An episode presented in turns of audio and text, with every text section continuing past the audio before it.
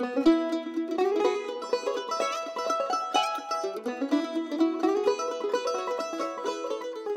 is Growing Local stories from ASAP about the local food community. I'm Jen Nathan Orris. It takes farms of all sizes to create a thriving food system. Here in western North Carolina, some farms sell directly to customers through farmers markets and community supported agriculture.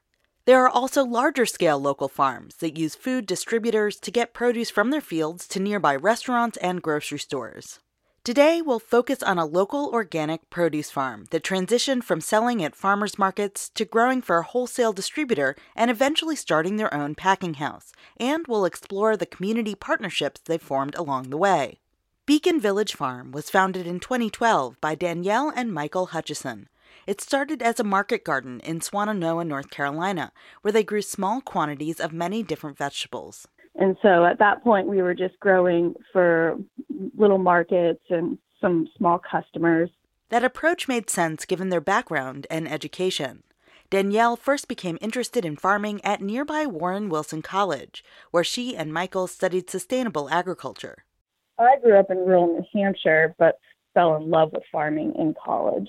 During summer breaks, they worked at a vegetable farm in Virginia and dreamed of starting their own farm one day. Their first iteration of Beacon Village Farm was a good fit for their original goal of growing organic produce in tune with nature and the community. They wanted to expand, but were cautious because they leased their farmland and never knew if it would be available the next season.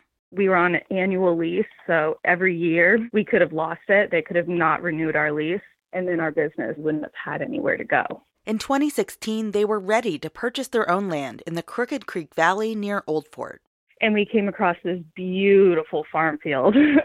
and I was like, wouldn't that be amazing if it was for sale? And we got to the end of the parcel and there was a for sale sign. There was a lot of interest in the property, but their offer was accepted just in time. Buying this 14 acre parcel created this stability where we're like, well, we have this now and we can farm this and we're in control of this. It was pretty impactful for our business. As they expanded production, they knew they needed a different model for selling the additional vegetables. During the farm's early years, Danielle worked full time at New Sprout Organic Farms, a distributor of local organic produce. When Danielle and Michael expanded the farm, they joined New Sprout's Network Grower program that distributes food from several regional farms to restaurants and grocery stores. We're able to grow and harvest and process all of this amazing fresh organic produce um, while they manage the sales and logistics part of that product. The new model prompted them to change what they produced. Instead of growing dozens of different vegetables to fill a farmer's market booth, they honed in on 7 to 10 really viable crops that sold well in the wholesale market, like kale and lettuce. We also feel like by growing commercially for a wholesale market, we're able to fill this niche in Western North Carolina in the surrounding areas where we can provide fresh and local organic produce to our community where we're not directly, you know, competing with other growers who grow for farmers markets and other outlets. So I felt like we found a really good niche in our wholesale.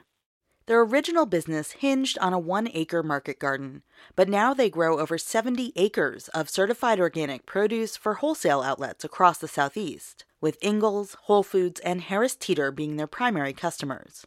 While you won't find Beacon Village Farm at farmers markets anymore, they do foster many close connections with other farmers in the community, like Stephen Beltram from Balsam Gardens. Beacon Village Farm and Balsam Gardens had been working side by side since 2015, uh, both growing for New Sprout Organic Farms, oftentimes farming each other's land, borrowing each other's equipment and labor. So when New Sprout shut down their packing facility last year, we thought it would be a good idea to join forces and build a packing house together. So now we sell our produce together under this single organic certification and food safety program. We've merged our workforce, and so far it's been challenging, but so rewarding.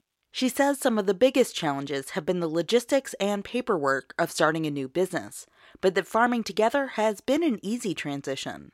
Stephen Beltram has also connected them with more local farmers, including Kirby Johnson from Flavor First, a larger scale produce grower and packing house in Henderson County which buys their tomato crop. New Sprout Organic Farms is still in operation, and although Beacon Village Farm now has its own packing house, New Sprout continues to sell and distribute much of their produce.